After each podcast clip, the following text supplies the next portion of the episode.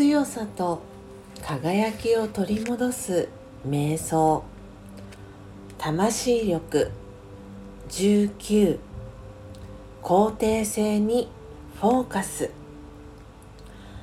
否定的に見えるものを肯定的に変える方法を考えてみましょう。否定的な考えがあればとりあえずそれを脇に置いてみます。すると心に少しゆとりができます。考えのフォーカスを変えていきましょう。肯定性に目を向けます。問題を心に描きそれがチャレンジだとみなします。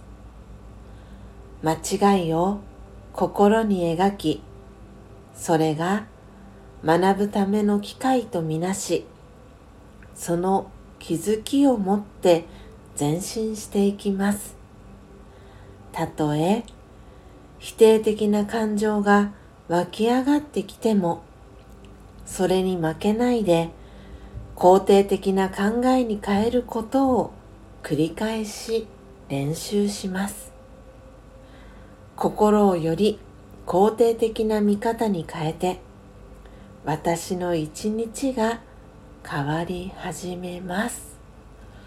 オームシャンティー。